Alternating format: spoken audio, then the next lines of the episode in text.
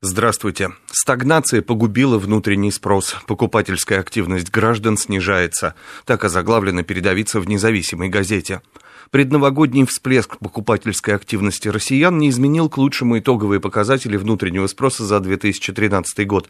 Повседневные расходы граждан хотя и выросли по сравнению с предыдущим месяцем, однако относительно декабря 2012 в номинальном выражении не изменились. С учетом же инфляции приходится говорить о снижении на 5%. Аналитики отмечают, что негативная тенденция сохраняется три месяца подряд.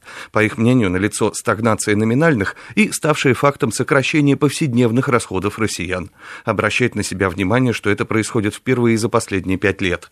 В среднесрочной перспективе на восстановление внутреннего спроса, последнего драйвера роста отечественной экономики, рассчитывать не приходится, излагает независимая газета.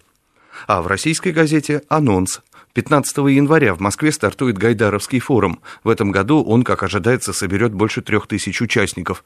Это не только эксперты и представители бизнеса. В числе основных спикеров председатель правительства Дмитрий Медведев, первый вице-премьер Игорь Шувалов, вице-премьер Ольга Голодец, а также министры Антон Силуанов и Алексей Улюкаев, глава счетной палаты Татьяна Голикова, руководитель Федеральной налоговой службы Михаил Мишустин. На форум зарегистрировались более 300 иностранных участников, в том числе представители международного Международного валютного фонда, Всемирного банка и Организации экономического сотрудничества и развития. Одна из главных тем первого дня посвящена проблемам экономического развития. А еще российская газета публикует статью на основе выступления Евгения Примакова, в котором он настаивает на необходимости противодействия политике неолибералов в России.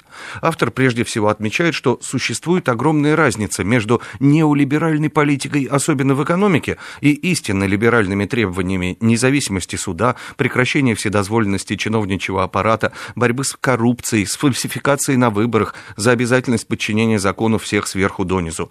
Эти либеральные идеи выдвигаются и поддерживаются в нашей стране широкой общественностью, политическими партиями различных взглядов. Однако без четкого определения грани между либеральными идеями и принципами неолибералов, без противодействия неолиберальной политике возникает угроза серьезных негативных последствий для России. И, как добавляет на своей первой полосе газета «Труд», Евгений Максимович пояснил, в чем именно он обвиняет либералов, играющих сегодня первую скрипку в правительстве Российской Федерации. Если говорить о платформе российских неолибералов, то основная ее составляющая – это уход государства из экономики. Наши неолибералы не считаются с особенностями и степенью развития рыночных отношений в России, цитирует Примакова «Труд». Со свежей прессой вас знакомил Андрей Егоршев.